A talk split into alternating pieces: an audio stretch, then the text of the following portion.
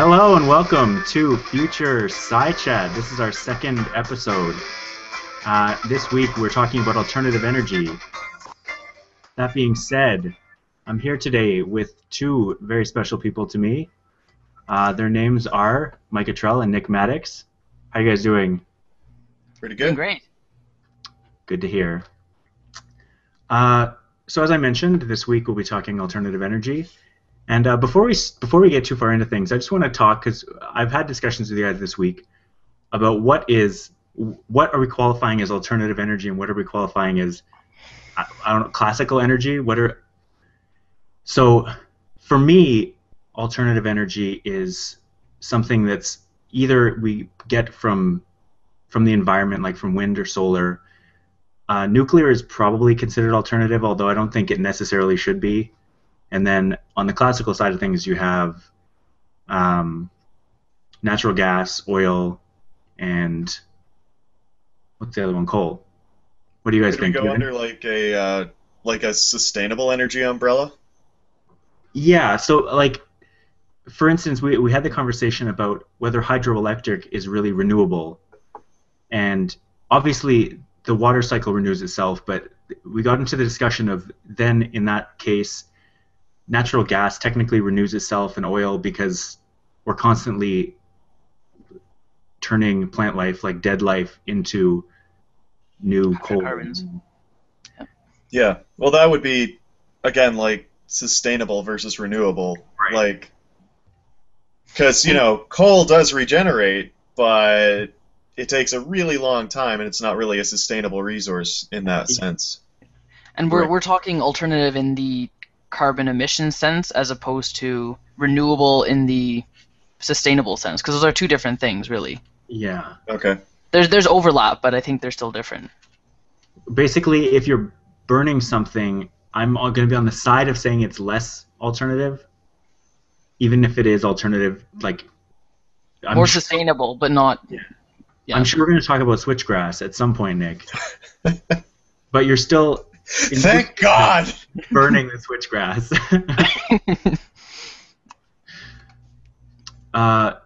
So that being said, let's talk a little bit. You guys each have sort of special insights into different regions, as evidenced by your taglines. You could also say that we're like biased, or. Well, I think I know you're biased. We'll find out if Mike is biased in terms of energy. His tagline wouldn't suggest any bias whatsoever. No, it wouldn't. Only because it looked like he was joking as he turned it on. It's a tongue-in-cheek, but it's still semi-true. So why don't we start with... Maybe we'll start with classical energy and then discuss... We'll start with what's good about it, and then we'll move to why we should and are slowly switching to alternative energies. Mike, can you shed on any light on oil, natural gas side of things in terms of what's good for the humanity as a whole? Well, it's bountiful. There's a lot of it, but depending on what you're trying to extract, it can be expensive, and it can be hard on the environment, again, depending on how you're extracting it. Obviously, by now everyone's heard of the oil sands in Alberta, and particularly the mining, and that's obviously just the same way that you'd mine anything else. You just strip away the surface until you reach your resource, and then you excavate it and continue ad nauseum until your area is exploited. Until you have Sudbury. So yes, and there's obviously the drilling part too, and that's its own thing. And you know, both technologies have come a long way, but and they both seem to be the most practical way to get energy sources for our current population. But that's why we're having this discussion today, is to look at the alternatives that people are coming up with. Yeah. So like into the future, because right. Even what people are doing now, but how we can improve. Yeah, what we have in the back of our minds is that these fuel sources aren't going to last forever. Right. And probably need something new soon. Eventually. Yeah. So that's... I mean, Nick, do you want to talk about nuclear energy? I'd like to add on to like what's good about conventional energy sources, if I could briefly. Like, if you look at it, as my blog once did, from energy return on energy invested, so like EROEI, like coal, oil, and natural gas are all tremendous in terms of the energy return you get on the energy invested into getting that resource out of the ground. Like the gushers, the first gushers in Texas returned like the energy invested 100-fold, like literally 100-fold. So there's just, it's a tremendous amount of energy that you can get super, super easily. And then the fact that all you have to do is burn it to convert that to usable energy, it's really easy to do and just super efficient in that sense. Well, it's not straight burning. You gotta convert it still. But yeah, in some basically. Coal though? Oh no, not coal. Well, as far as I know, maybe not coal. Sorry. With oil, you have to refine it a bit. You didn't hear it, but there was a slight tone change in his voice, and he switched from oil to coal. You didn't hear it, obviously, but it was there. I heard it, Nick. This is my coal voice, and this is my oil voice. Yeah, I mean, so I mean, in terms of, I can definitely see why corporations and people have gotten rich off these things because there's so much energy to be gotten out of it. But obviously, those same gushers that they found in Texas when they first discovered them are either being sucked dry now or have long gone dry. And they're sort of now looking anywhere they can in the world to try to find new sources of oil and natural gas. Yeah, yeah. You're not seeing gushers anymore. A lot of the offshore stuff, there's still, you could almost call them gushers. If they'd be gushing if they didn't have better control over how they're drilling their wells. Yeah. Gushing is not bad. Yeah. But no, there are very high-producing wells in offshore, but those are really, really, really expensive to drill. So anything onshore, you're going to have to do either some sort of production method for pumping or enhanced oil recovery, as far as putting something into the ground to get it out. But yeah, either way, there's multiple times your energy investment that you return. Right, and they're still making lots of money, and there's still. They're still fighting in the Middle East and with U.S. interests because of these sources of money. There's obviously still reason to fight over those resources. I've heard an argument recently that these companies, like big companies like Halliburton and them, are actually making investments into alternative energy because they see where the future is going. Like it would be stupid not to do it, and so they're basically just. They're riding the wave as long as they can while they're preparing for the next phase of their business, which, I mean, seems smart, but at the same time, it's, I mean, environmentally, it's pretty obviously not good in the short term and into the long term. Yeah. Yeah, for companies who are doing that kind of investment, the pessimistic side of me or cynical side of me says that it's for financial reasons, not for environmental. Right. As far as the livelihood of their business, as opposed to, oh yeah, this is good for the environment. I think it's coincidental that it is, and it works out well. And yeah, it's more of a necessity than just desire to be different, maybe.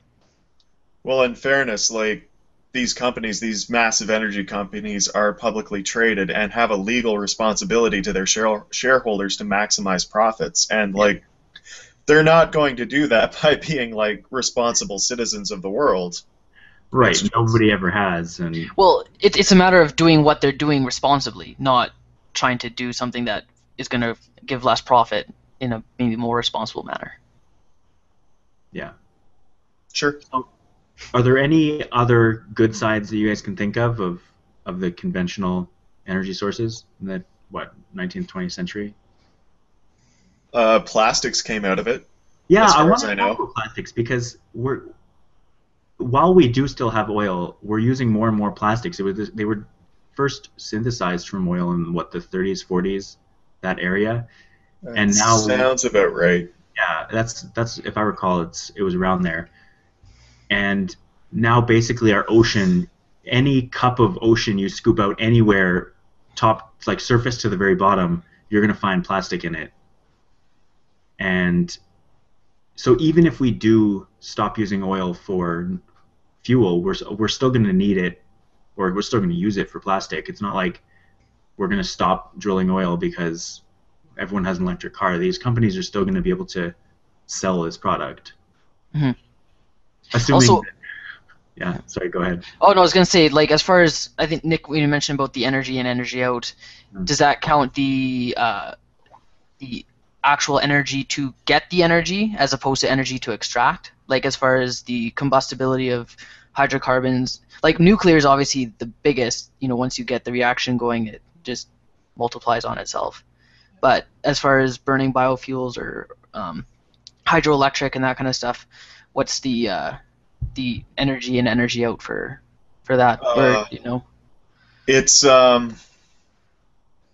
estimate can vary based on like how much the individual person doing the estimate, like how much they take into account. Like theoretically, you should go over the full cycle of everything. So for oil, you would talk about extraction, refinement, transport, like everything. Oh, okay. And then measure that against like what you're getting from combustion or however you're exploiting it. Right. Right. Okay. Yep. Interesting. So now I guess we'll move on to the downsides of these conventional fuels. We've talked a bit about them, but for me, I would say the biggest one is, I mean, in terms of the environment, there's global warming and there's the fact that stuff like plastic is basically just everywhere now, and it's starting to wreak havoc on the oceans. It's starting to wreak havoc on lakes. There was even a ban in one of the northern states, I think it was Minnesota, on microbeads in all kinds of things like skin exfoliants, anything that has these little tiny plastic beads that are supposed to cut your dead skin off. And I don't know. Well, they would say gently exfoliate your dead skin off, but when you look at them up close, they're basically jagged pieces of plastic. But yeah. So is it the plastic? Because I know some use like a pumice rock type thing. Are those banned too? I don't think they could. I don't think they're banning those. I think they're saying that they're looking for different ways to do it. The ones that use pumice, I think, or other sort of those kinds of minerals are fine. Okay. And they're saying that they're already looking. Again, these companies are aware of the talk that's going on, so they're already looking into using things like ground up fruit pits. Just any sort of.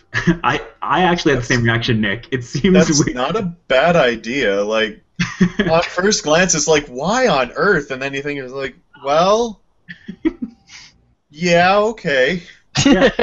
He'll do the job. It seems weird, but sure, that'll. I assume like people, it's not a pit that people have eaten and thrown away. These are pits post-processing, mechanically removed. Yeah, because I think I don't know what, because I'm like I wouldn't be grossed out, but I know there are a lot of people who would be grossed out, like, oh, someone ate this pit and now I'm rubbing it, even though there's no germ contamination or anything there. So the company sets up in like Vancouver. And then invites all the homeless people to come in and like eat all the fruit they want, just so long as they give them the pits back. Yeah, like, come on, guys, the fruit isn't pitting itself. Come on. Or you set up like a deposit type system where you, whenever you buy a peach, you pay like 5 cents, and when you return your pit, you get 5 cents back. That sounds great. That really did. See, like college students going back with like big bags of pits. People walking around and just picking up. Oh, that's horrible. So aside from, I mean, the environmental concern in terms of global warming, I was on the Daily Show last week, which is my main source of news for the States. Even they had the environmental, the heads of the EPA for Reagan, both Bushes, and Nixon, I believe it was, the 4 Republican presidents, all testify in front of Congress that, listen, Republicans, global warming's happening, we have to take steps to stop it. And so, I mean, in terms of, I don't want to put you guys on the spot or anything, but do you think, like people have said that global warming's happening, it's caused by humans. Do you think that the circumstances and the consequences are as dire as they're saying? Like we're going to see 4 degrees or whatever increase in the next century, and we're going to be under 10 feet of water. Like if you live in Florida, you're going to be underwater in 100 years. Or do you think this is something that maybe nature will be correcting, we just can't see it yet? Obviously, I'm not expecting an expert opinion, but what do you guys think? Like, weigh in. I think, in general, just as an overall assessment of the human race, we like to think we have more control over things than we may or may not have. So I think there's no question that humans are contributing to global warming, and they're definitely not helping it. But I tend to think that we have less control over it than we hope we have or think we have. Yeah, we're inherently narcissistic about our impact. Yeah. I just went to a talk by Sir David King, who is the chief climate advisor for the United Kingdom government. Mm-hmm. And what else? He does a bunch of stuff. He is a big deal. Like he talks with the IPCC on things mm-hmm. of that nature. Looks pretty bad, in his opinion. Is the best summation I can give. It's like we are, if we burn on our current trajectory, we will hit I think like 6 degrees by 2050, 2060 or something like that, or be in a scenario that would lead to 6 degrees of global warming. Mm-hmm. But the other like, I don't know, did you watch Cosmos where they talked about Cosmos? Yes. Yeah, I mean Cosmos is amazing, but they've been taking like ice cores and studying the carbon dioxide content in the ice cores, and like for our viewers who may not have watched Cosmos, like the but go on. Like the isotopes of carbon found in the ice cores would suggest that the majority of it is from the burning of fossil fuels. So yeah, I think we're doing some bad things, and we need to clean up our act. Yeah. Hopefully, and hopefully, you know, this future side chat can make its way to policymakers, and you know, we can. It definitely will. Yeah. We can get some good work done. Yeah. Selectivism. Selectivism. Like this post to make a change. It's worked so well for every other cause. Well, look at Kony. Come on, he's like, everyone knows who he is now. Well, did anything happen? That's not the point, Rob. Did we get those girls back? I don't know. It's a hashtag until it's not anymore, and then nothing really happened. So I guess we'll move, and I got this very timely post this morning from a guy on Google+, not to me, but just in general, about alternative energy, and he gave a few statistics on, specifically on solar and energy. What's the user's name, Rob? Maybe we can. His name is Alex P. Okay. And it looks like his photo is a prom photo. But anyways, he names off a few statistics, and apparently, if we're taking his word for it, which I am, because he seems he seems legit. He's posted. I see him posting a lot, and he's got sources and everything. Ooh, sources. On June 9th of this year, Germany got 50% of its electricity from solar power. And in the last 22 years, they've increased their solar capacity 16,000 times, which is pretty impressive, I would say. And they're not even... Based on what I've heard. Yeah. And so you say that's not true? Or no, I'm saying that's... I've heard similar things. Oh, okay. And basically now solar power is cheaper. It's selling at 5 cents per kilowatt hour when natural gas is selling at 7 cents and coal is selling for 10 cents per kilowatt hour. Which, I mean, I hadn't heard that before, but it sounds extremely promising. That was from March of this year in Austin, looks like. Texas? I don't know. It seems like Texas. Yeah, Texas. Yeah. Your face for that was for... I don't know. No, because I was looking through it. It said Austin everywhere, and I'm like, I'm assuming it's Texas. It talks about, oh, okay. But it just called it the Austin Project, so I was like, maybe it's not, but it is. Okay. All right. They're signing a the city-owned utility Austin Energy signed a 25-year agreement with a solar company called Sun Edison, for 150 megawatts of solar power at just below 5 cents per kilowatt hour. So like the movement is happening, and coal is on its way out in terms of electricity. And in addition to coal, people have talked about all the bad things about burning coal in terms of the fact that it leads to increased CO2 and all that.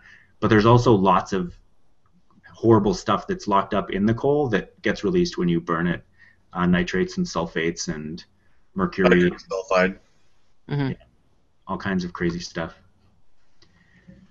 Yeah, I was reading that Asia, while everyone has been replacing their conventional energy with alternative, Asia has actually ramped up their coal burning. Yeah, I heard that too. And so they use 50% of the, wait, was it? Yeah, 50 or 80% of the world's coal. Maybe 50, I'd like to say. Probably 50. It sounds, yeah. More... Which, yeah, it's kind of like, oh, well, why would they ramp it up so much? But then it got me thinking, like, well, they have, like, over 4 billion people in Asia. So it makes sense that with half the people, you'd use half the coal, maybe? Yeah, but that China and Asia are pretty different. No, it's... Oh, I guess, yeah. Well, they said Asia-Pacific. Okay. I don't know. It was Asia. It wasn't just China. Asia-Pacific isn't 4 billion people. Yeah. Maybe they separated out Russia then. Maybe. Yeah. Anyway. The main part is that China is developing really quickly into an urban society. Like, they have... I was looking the other day... Beijing and Shanghai are both in like the top 5. Like they were comparing those two cities with other countries in the world, and like Shanghai, either Shanghai or Beijing, one of the two has more population than Canada. They both have more population than Australia. Like it's mm-hmm. super populated, and they're getting denser and denser. So they have this need for energy, and they're going to coal more than anything else. Yeah. Well, they also have like carte blanche in terms of like their climate change, right? Things like IPCC, because they're still a developing nation, and we can't say like, listen, you can't really do that because we did it a couple hundred years ago. Mm-hmm. So like, they're entitled more or less to have that phase of easy energy as they expand. Mm-hmm. Yeah. And so, I mean, it makes sense that they would do it because it's super cheap and it works really well. It's mm-hmm. horrible for, like, pollution and stuff like that, but... Yeah. Hey, Nick, you saw the Solar Roadway video, right? I think. I sure did. Yeah, Solar Freaking Roadways has been a tagline in my office for weeks now. So did you see the rebuttal video for that one? No, I didn't, but I heard a lot of rebuttals. Okay, yeah. There's one main one, I guess, and they touched on all the points that I thought when I was watching that Roadway video, the original one. I'm like, okay, sure. But from the sound, one of the main rebuttals was not just the cost of retrofitting and integrating it, but just transporting, I should say, the energy to the people that need it. Yeah. So basically, population density is a big factor for that. So it sounds like a developing nation that's highly populated, like China, would benefit greatly from integrating solar into their energy chain, just because they are so densely populated that you're not going to need to transport a whole bunch to get it to the people that need it. So yeah, so that's also promising, like, I guess. The original, like, the idea behind solar roadways in the first place was, like, the company wants it to start out as, like, parking lots and things. Right. And, like, maybe expand into roadways. Yeah. And I mean, the roadways could potentially be a logistical nightmare, but if you had it as, like, you know, a parking lot or a driveway, I could see that being much more feasible.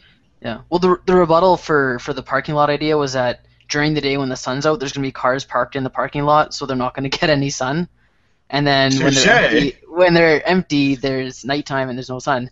So they were saying, well, it'd make more sense to have, like, a parking shelter with solar panels over top, where the cars park underneath. Which I was like, that's a good idea. That's a really good idea. So why aren't they doing that? Why don't we do that? Yeah, right. Yeah. So that's kind of like, that makes more sense, and it's actually a good idea. So for the 5 people on Earth who haven't seen this video, is it as simple as, like, it's just integrating solar panels into drivable surfaces? That was the... Yeah, they're hexagonal blocks of solar cells that are... And then running parallel with the road is the electronics and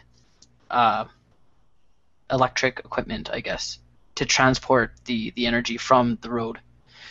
And there's a whole thing with, like, putting LED lights in the road for the road markings and all this kind of stuff, and it's like, you're not going to see those in the daytime, so... I don't know. There's a lot of leaky points to it. They've talked a lot about roads. They've talked about using piezoelectrics to get power out of roadways just because of the cars driving on them. Okay. I was going to say, what's piezoelectric? It seems like there's a lot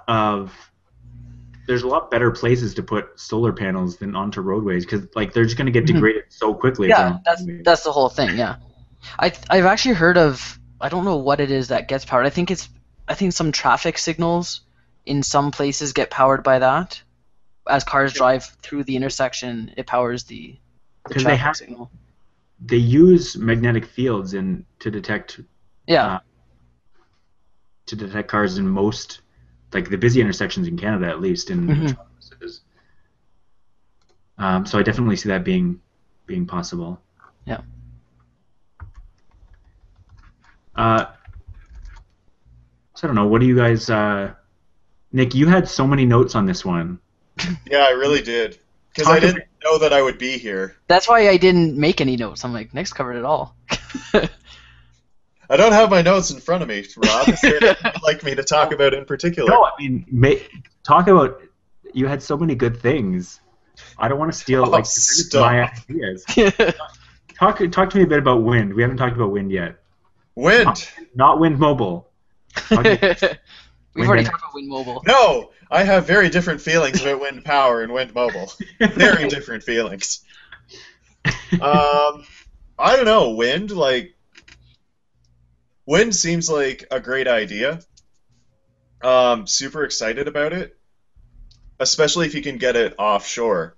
Because, like here in Ontario, like, we have the Great Lakes, and if you could get some offshore wind going on, like, just along some coastal areas, I'm sure you would see a lot of really good power being generated from that.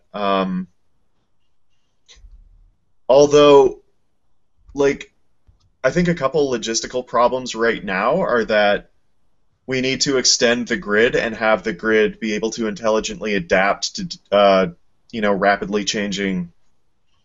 Not loads. Mike, what's the opposite of a load? An unloading? Anyway. Rapidly unloading overburden pressures? Oh, are you talking about electrical load? Yeah. Oh, I don't know. I'm not an electrical engineer. You're not? Why are you shit, Mike. Shit. I don't even know why you're here. I know what you mean, though. Yeah, but, like, the other thing is, like, the magnets and stuff like that, they're going to end up putting kind of a strain on the world market, it looks like. If you, like, want to supply half of the world's power with wind or somewhere in that general vicinity, like, for the really good magnets, you're going to need a lot of the rare earth elements, and that could cause problems. Yeah. Because they're so rare.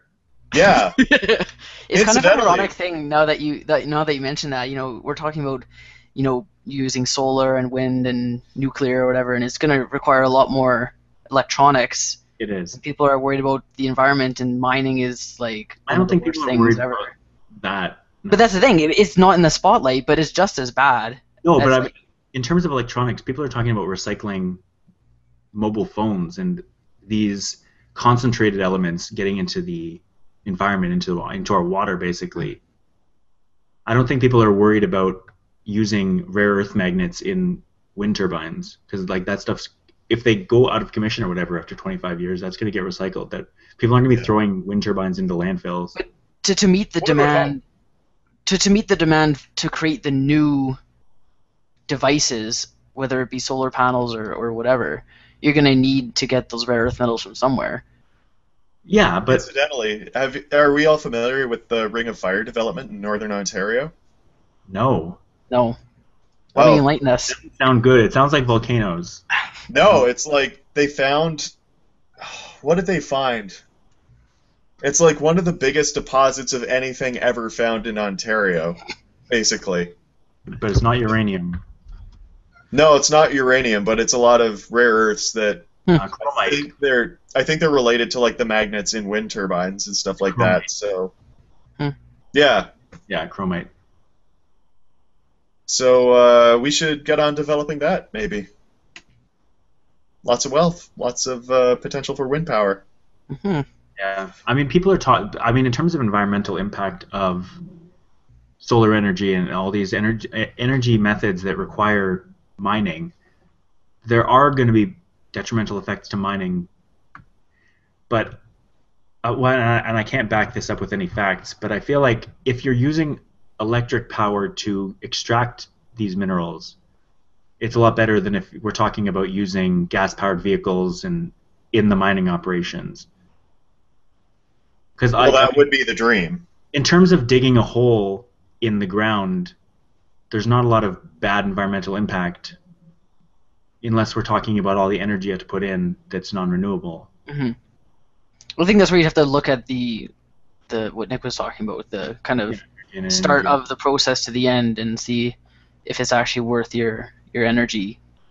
Right. Doing that. And from whether both an emissions basis and a energy basis, yeah. Yeah. Oh, that was another thing. On wind power, like I sent you guys that link, but like you can actually see on demand like what Ontario's generation makeup looks like, and like what each individual generating station is putting into the energy mix. And like we have so many wind farms around, like we are the biggest, I'm not sure if it's production or capacity, but we're like one of the biggest wind producers in Canada now, Ontario is.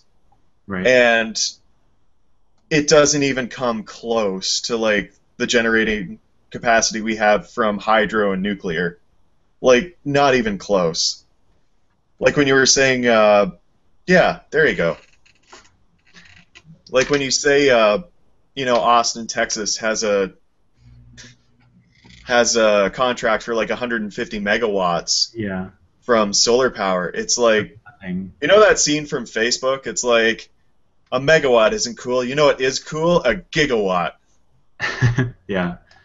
And I mean, yeah, like you can see up at the top there, like nuclear is almost always putting out about 10 gigawatts of power. Right. Huh.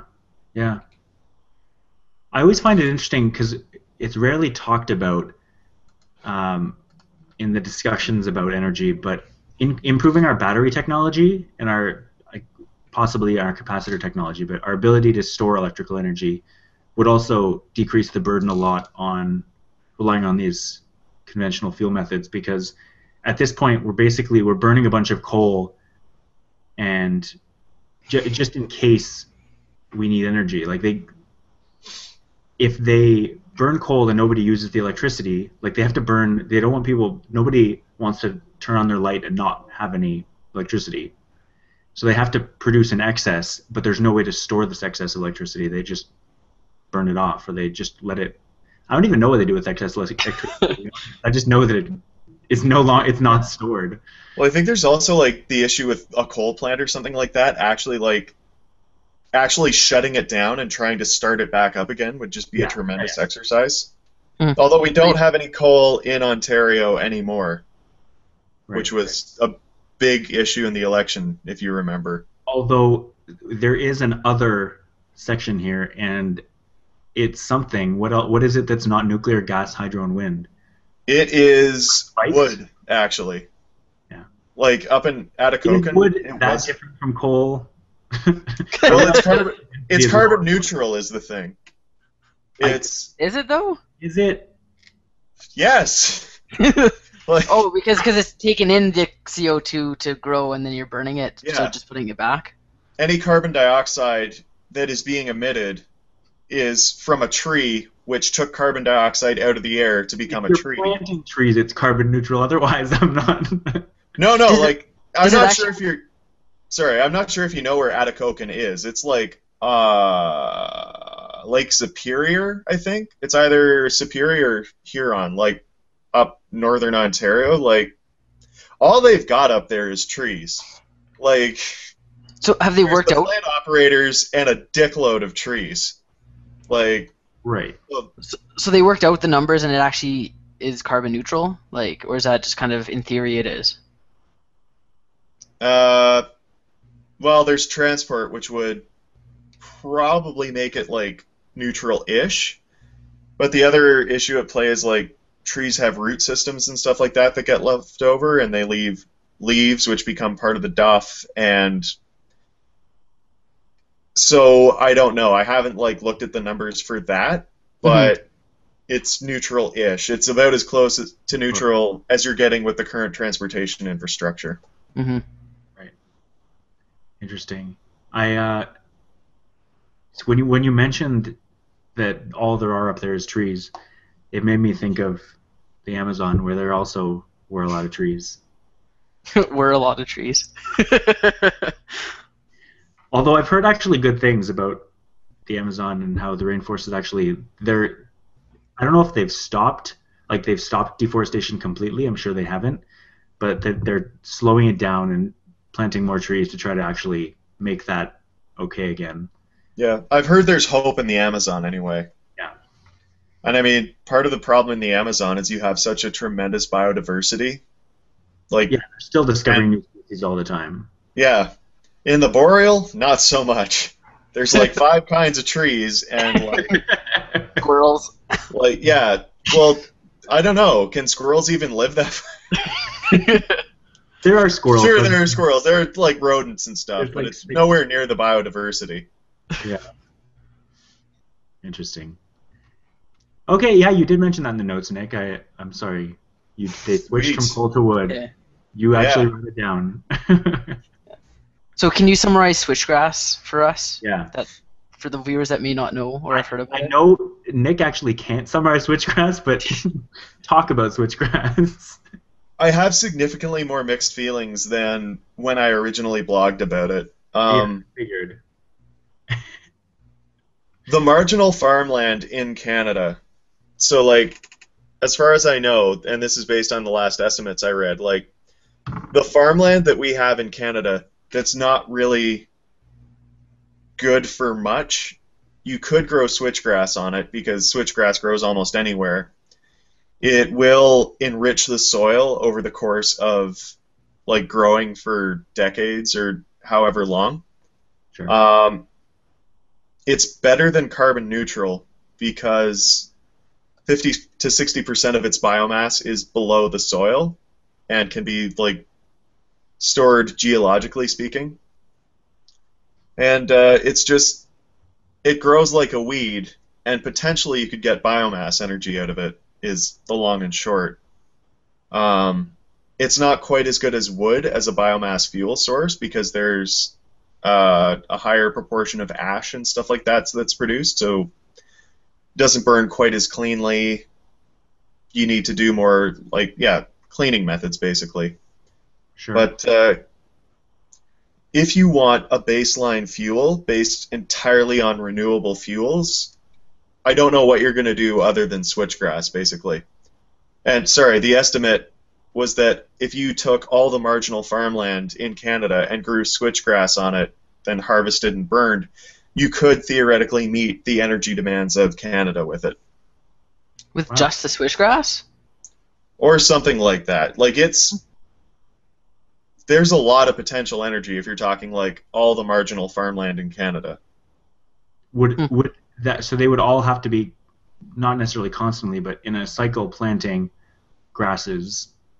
If you're talking oh, that's about the other thing. It's a native perennial, so you don't actually have to do planting. You just... Well, you plant it once, and they have experimental stands of switchgrass that have been going for over 25 years with one planting, so you don't have that okay. energy input either. It just keeps coming up year after year.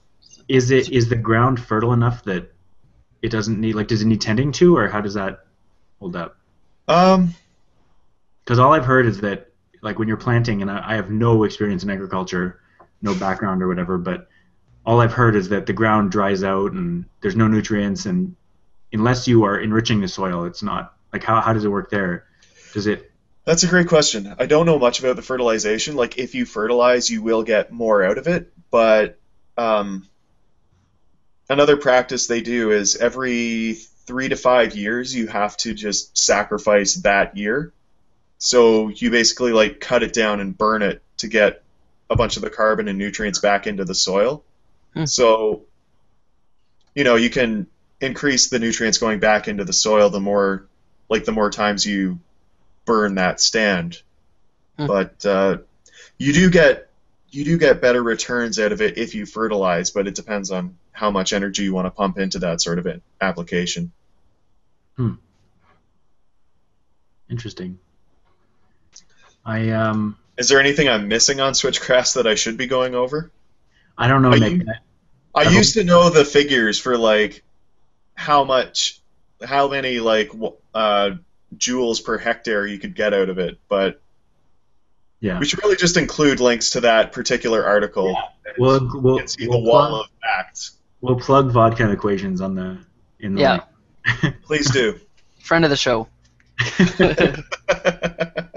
So you mentioned that now you're less on switchgrass. So what are you more bullish on? Honestly, nuclear. The more I find out about nuclear, the more I think it is the fuel source of the future. Until we figure out fusion, anyway. Well, that's still, like, nuclear, but yes.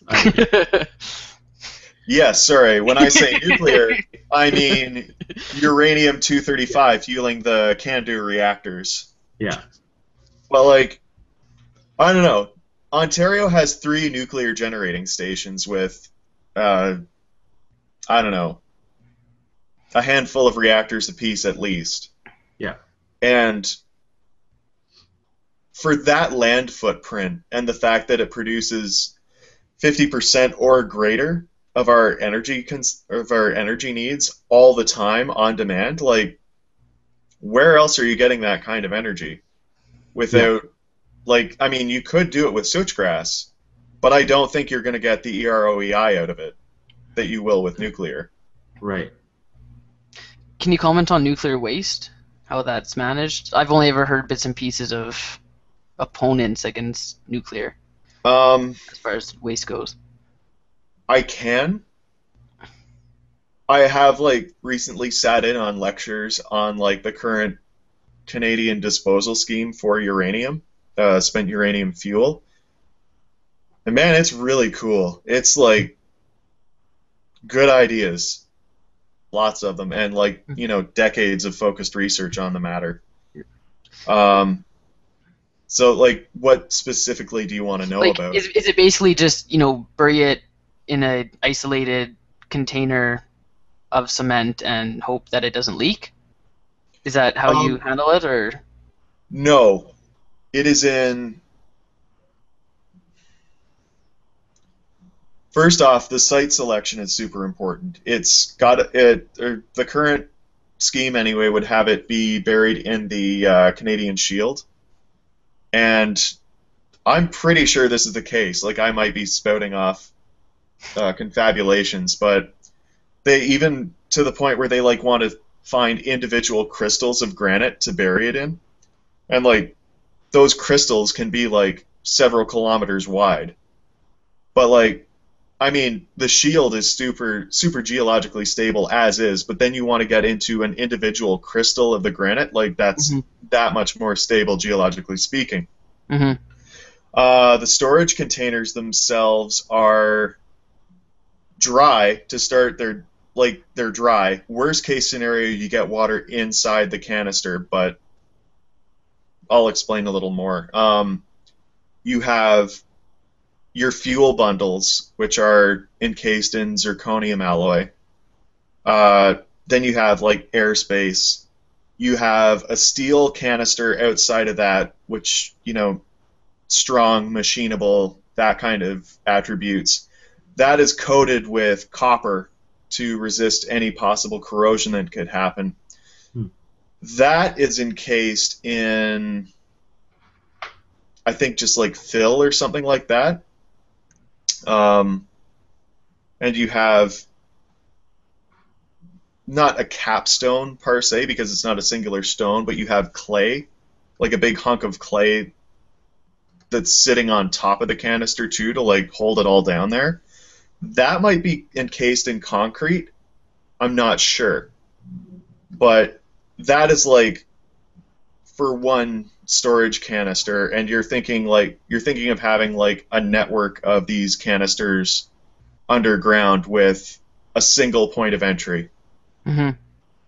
So it's like a field of nuclear turduckens, kind of. Exactly.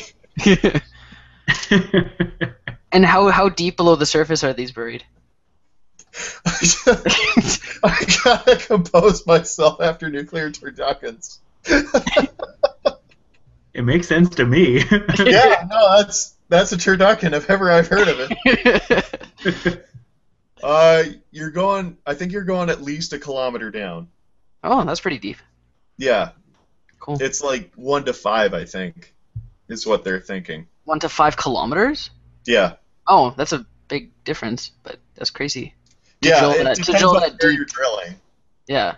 Like, they're not, like, to the point where they know exactly how they're going to do that phase. Yeah. Like, my group is working on the containers and, like, the relevant science there.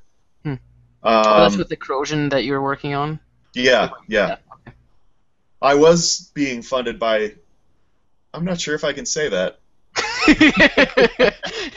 Redacted. I was being funded by an international group concerned with disposal of nuclear waste, and they decided we weren't worth the money. I wonder what they're going to do with their nuclear containers. They don't know. Neither do we. So the one thing that I always found curious, and I probably could have found this information pretty easily, is there's all this talk about nuclear fuel rods being spent and then needing to be stored. Yes. Also being hazardous, like very hazardous. For, like, yeah, like geological timescales, yes. Yeah, so I always wonder, how are we not reusing these? We're not reusing them. You can, kinda, maybe, sort of. Sort of reinvigorate them a little bit. I don't. Yeah, but the effort you would have to go to then re-refine the spent fuel is going to be significant. Like, apparently that's one of the reasons that we're not using thorium fuel currently. I don't know if you've heard about, like, thorium reactors. And I've heard about thorium too, yeah.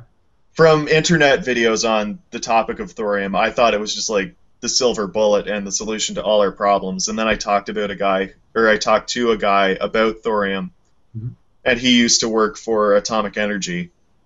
And he was like, well, you know, we did think about it because, you know, that's our job. Yeah. Yeah.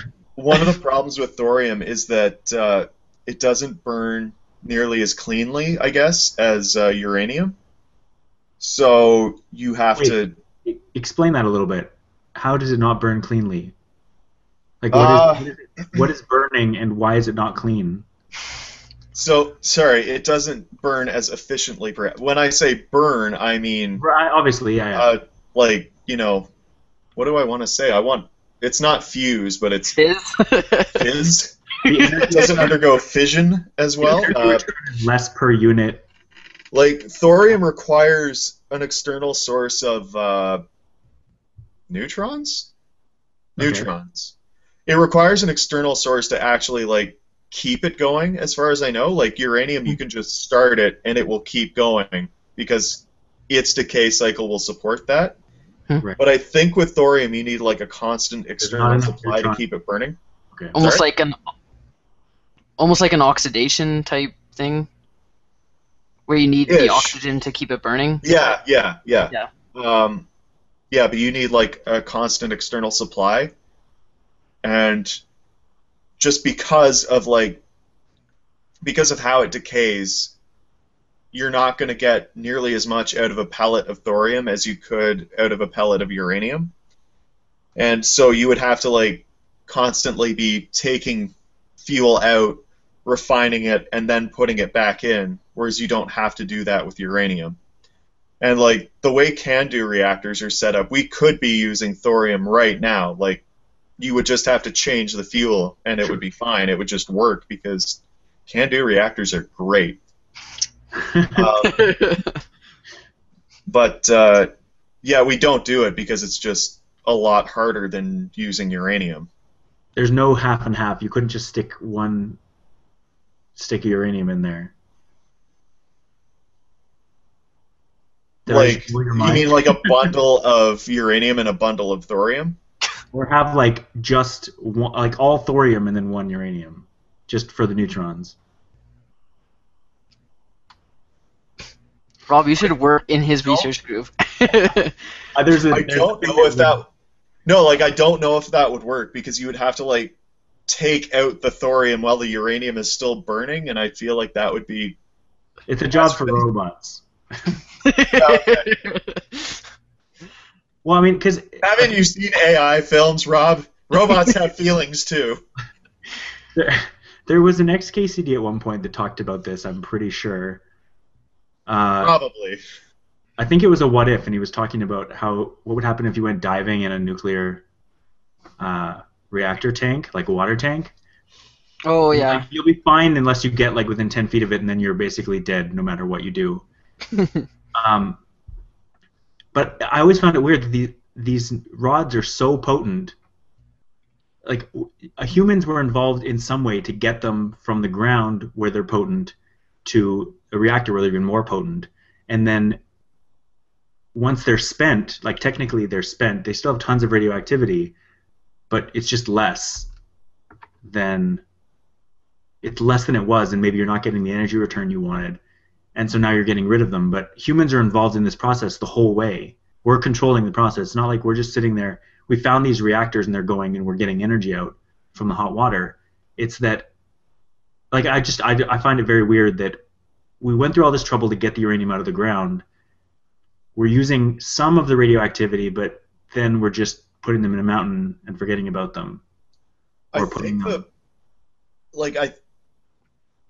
So yeah, theoretically, like they are still emitting energy, and you could get warmth or something like that from it. But when you compare the energy they're outputting now to what they were giving when they were fizzle, or like undergoing fission, like at a really high rate, like it's a huge energy difference you're talking about.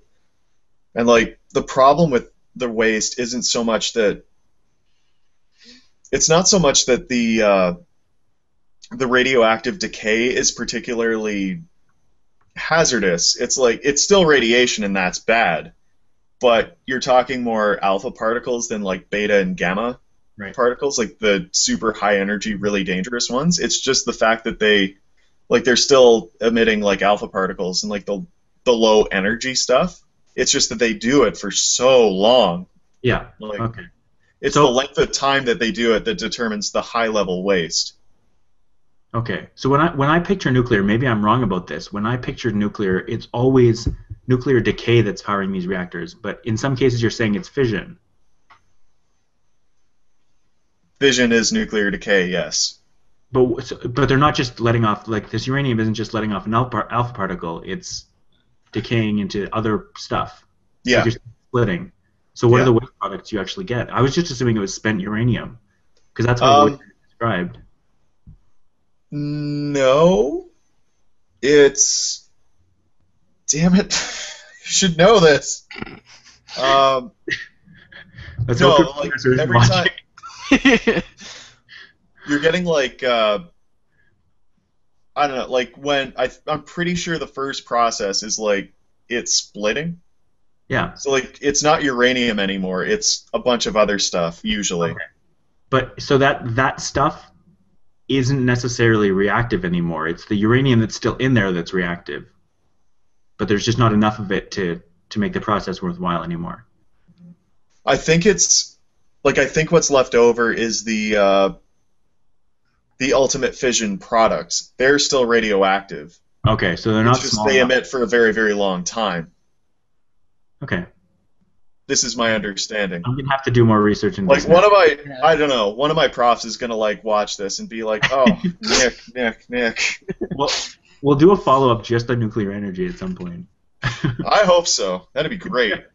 Yeah. No, because there is, like, even I now, having done a bit of research into alternative energy, I still have... obviously some misconceptions, just because I've heard spent nuclear fuel rods, like they're talking about spent uranium, but it's not uranium anymore. If it's undergone fission, it's something else. Well, you would have to look into the actual makeup of a fuel pellet to see how much uranium is in there. It's not all the exact same process going on, but yeah. Yeah. Okay. We'll do an FSC on oil and gas too, just to even things out. That's a topic for past side chat. There's a lot of science in there, and people are still innovating. So, just saying. Right. There's people still trying to figure out gravity. Mike, did you want to just like pause and like just drop a mic there for us? They're still innovating. Who are these people? I've not heard anyone innovating in the. I was just at a conference 2 weeks ago, and... Have you heard of fracking, Rob? Fracking's new. It's new. It's really good. It's really healthy for everyone. No one's saying it's healthy innovation. It's just innovation. You know what would be really good for the environment? Earthquakes. More earthquakes. Maybe you can extract some energy from that somehow. Hey, there you go. See how that's thinking. Geo shaky energy.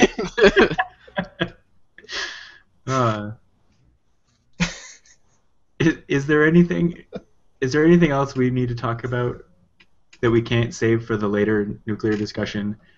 Because you still also have an episode on bicycles. The science of transportation or the energy side? Oh, future of transportation. That would be good. Yeah. Yeah. Buses. Yeah. Trains, planes, automobiles, Maglev, less so automobiles, monorails, Virgin Galactic, monorail. You know, I hear those things are awfully loud.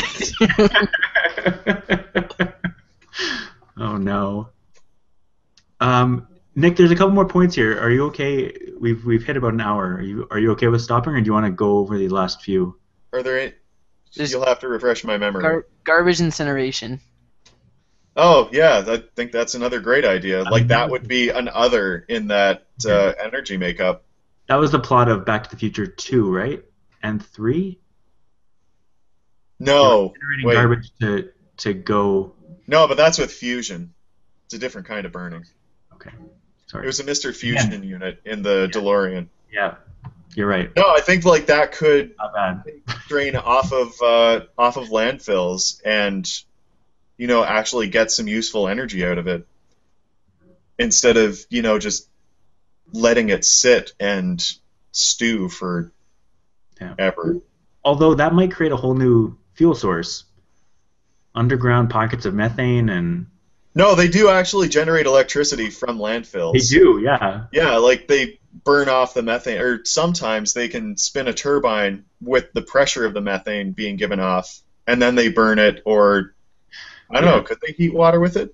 Anyway, they burn it. I know that much for sure. Yeah, they do. That's we could just like cut out the middleman and like actually burn it and get good energy out of it.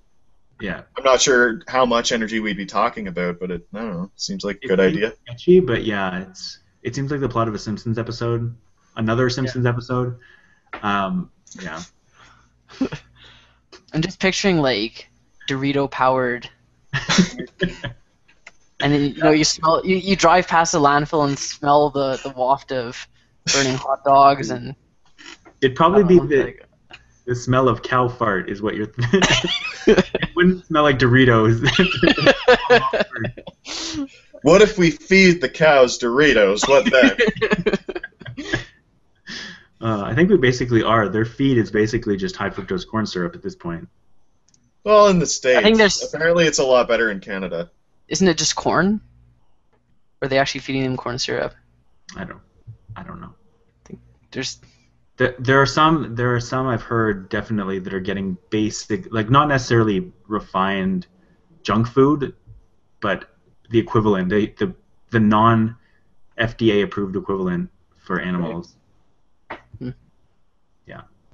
That's another topic for another. We should do one on factory farming. There you go. Yeah. I was gonna say another one. I have like a question for Mike because I'm not sure how much oily, gassy stuff you do, but is there any discussion? It's very gassy, by the way.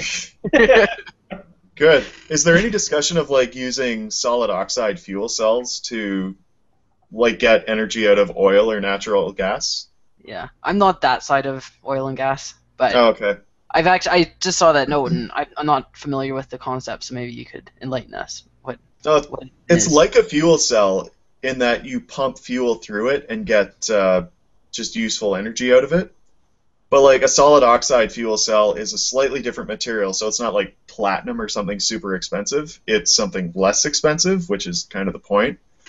But if you heat it to a few hundred degrees and then pump the fuel through it that way, apparently like you're going from just straight up thermal energy generation, which is only like 30% efficient when you account for expansion of gases and stuff like that. You're jumping to like, I don't know, I want to say 70-ish sort of range where you're converting like the carbon into direct electrons and stuff like that. Mm. I have a slide from when I was giving presentations on fuel cell stuff that's like the inequality between Helmholtz free energy and Gibbs free energy, and it's like, so if you do the math, you can see that Gibbs is always greater than Helmholtz, and that's why we like fuel cells. But I don't know, I think all our audience, Nick. Even I was in one of those classes, and I still don't remember any of that. Rob. You give out grants, don't you? God. But, yeah, I don't know. Like, I feel like that would be a good idea. They actually have, like, some commercial versions of them where you can just, like, throw in...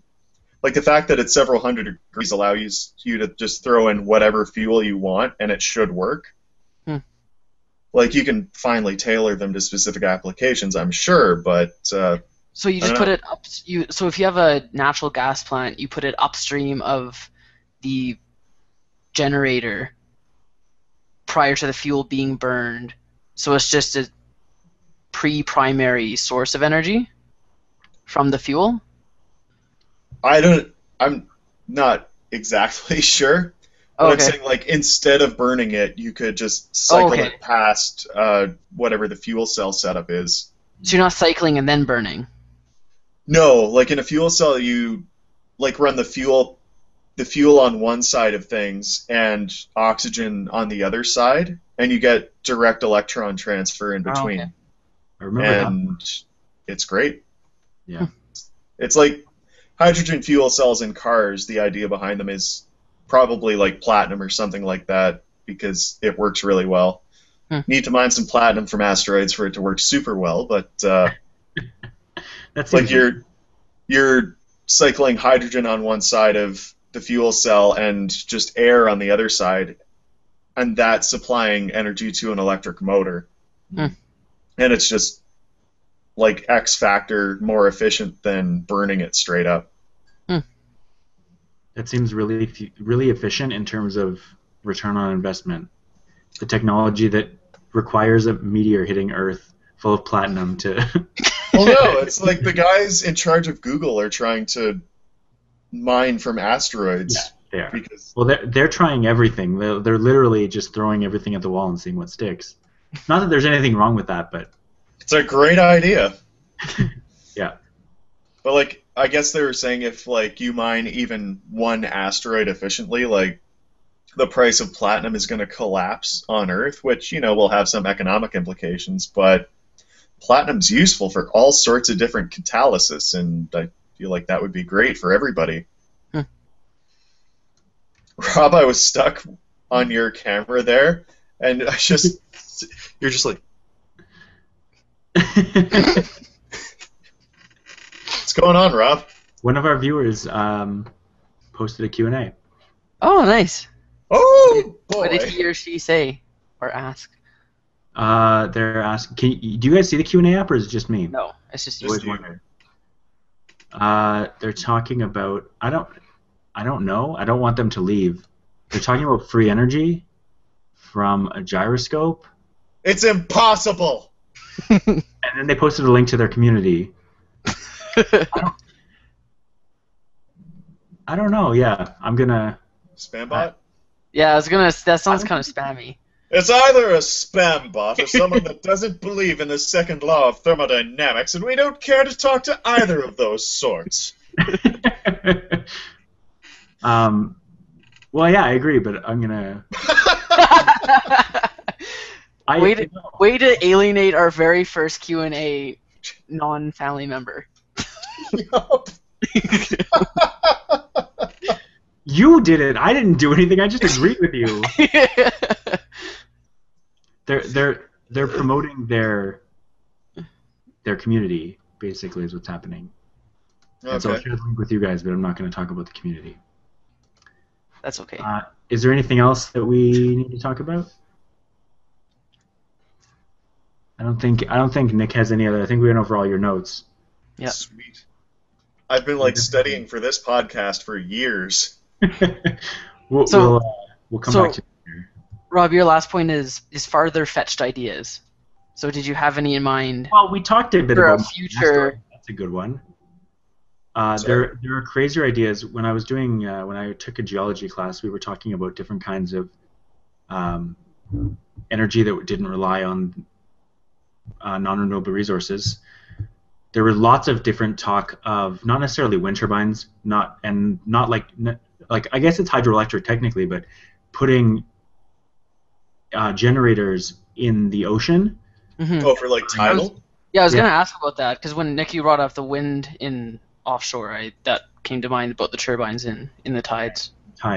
So that was, I mean, it's not necessarily far fetched. It's just something that not a lot of people are even aware is a thing. Yeah, I think the next, like, because you could do some gravitational generation with asteroids too, maybe. I don't know if you rounded them up and put something up. We don't need any asteroids near Earth. Not that near Earth, just above the space station. That's all I need. Are they big? Like, are we going to be powering these asteroids around so that they stay in geocentric orbit of some kind? Well, I don't know. I guess once they lose enough energy, they'll just fall to Earth, which wouldn't be a good idea. No. I mean, what if we crash them into the moon and then mine them from there? Because at least that's a big body. I'm just thinking as far just gravitational generation of energy, but... Where are you getting this? Where is this energy coming from? I'm just thinking, okay, geez. Farther it is. What, no, like hydroelectric is technically gravitational potential energy being converted into electricity. Right. I actually remember, like, a couple weeks back, I was thinking about, like, gravitational energy. I was like, I wonder if you could, like, harness that from anything. And I was like, there's a lot of, like, gravitational energy in, like, streams and rivers and stuff. I wonder if you could harness it. So, like, I was like, and I just invented the dam. A few centuries too late. Brilliant. That was like the XKCD that was talking about how... Yeah. I had exactly the same experience. Yeah. I just invented a website. Yeah.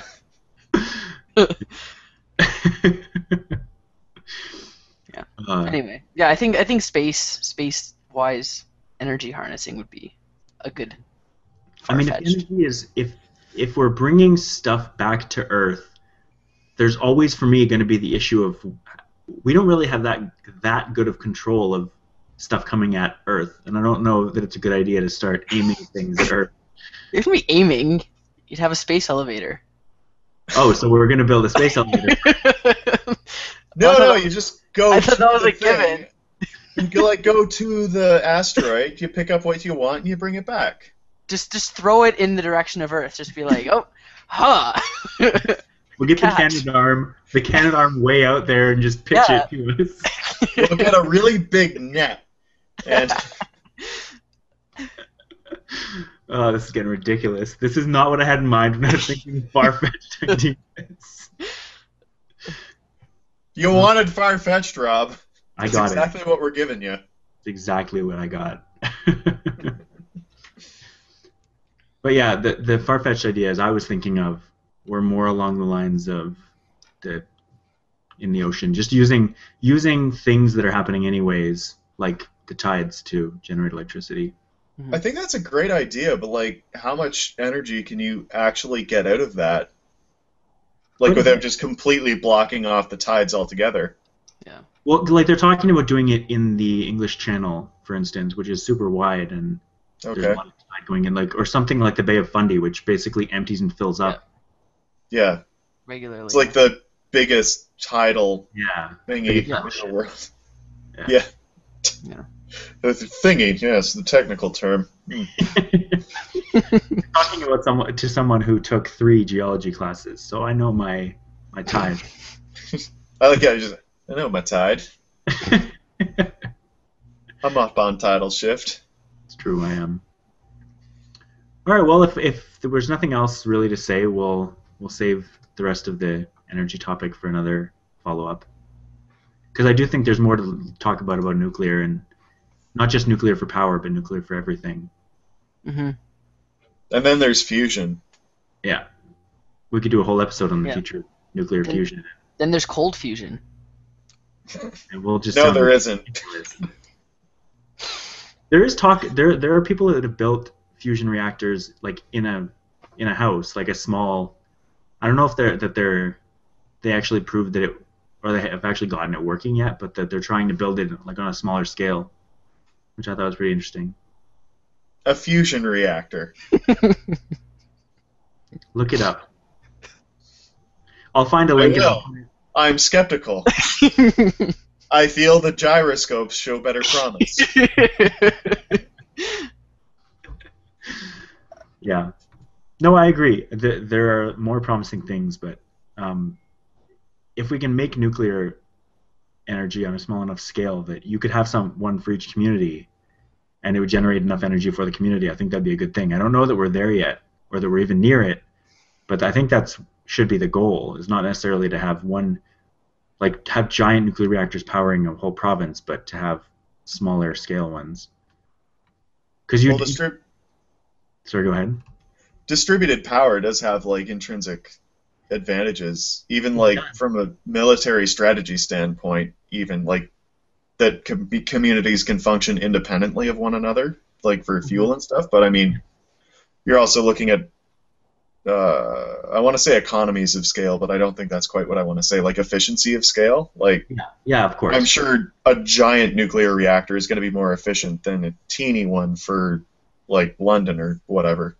Right, but in the very rare case where it does melt down, I would much rather have a small nuclear reactor than a giant. Melts down this far. See, I'd rather have a giant reactor melt down 100 kilometers away from me than one in my backyard. Well, it wouldn't be in your backyard. It would be. Well, listen backyard. To the NIMBYism that just showed up. Not in my backyard, says Mike. So when they steer the giant asteroid towards Earth, like just don't do it in my backyard, okay? Beam it into, I don't know, northern Canada somewhere. Yeah, exactly. Rob's backyard. Fuck that guy. Hit some caribou or something. Yeah. This is done. We're done here. I don't know what we're going to talk about next week. I have a couple ideas, but we'll probably talk about what Google did with Google I.O. Sounds good to me. TBD. Okay. Cool. All right. I'll see you guys next week then. All right. See you then. Thanks, guys. See ya. Bye.